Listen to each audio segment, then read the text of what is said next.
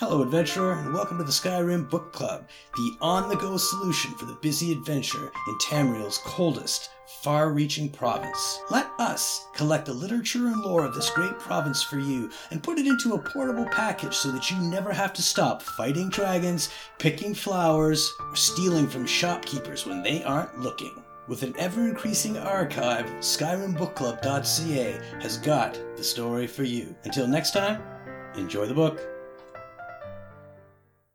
The Song of Pelinal, Volume 3, on his enemy. A description of Pelinal's mortal enemy, Umaril the Unfeathered. Pelinal Whitestrake was the enemy of all elf kind that lived in Cyrod in those days. Mainly, though, he took it upon himself to slay the sorcerer kings of the Ayleids in prearranged open combats rather than at war. The fields of rebellion he left to the growing armies of the Paravania and his bull nephew. Pelinal called out Haromir of Copper and Tea into a duel to Tor and ate his neck veins while screaming praise to Reman, a name that no one knew yet.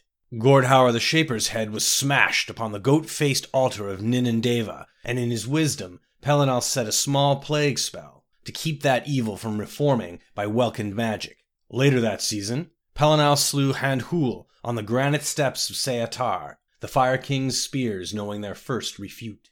For a time, no weapon of the Ayleids could pierce his armor, which Pelinal admitted was unlike any crafted by men, but would say no more even when pressed. When Huna, whom Pelinal raised from grain slave to hoplite and loved well, took death from an arrowhead made from the beak of Sallethalel the singer, the Whitestrake went on his first madness. He wrought destruction from Narlame all the way to Seladil and erased those lands from the maps of elves and men, and all things in them. And Perrif was forced to make sacrifice to the gods to keep them from leaving the earth in their disgust.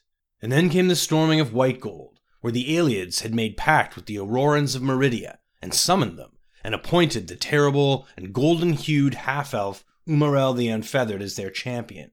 And, for the first time since his coming, it was Pelinal who was called out to battle by another, for Umaril had the blood of the Ada, and would never know death.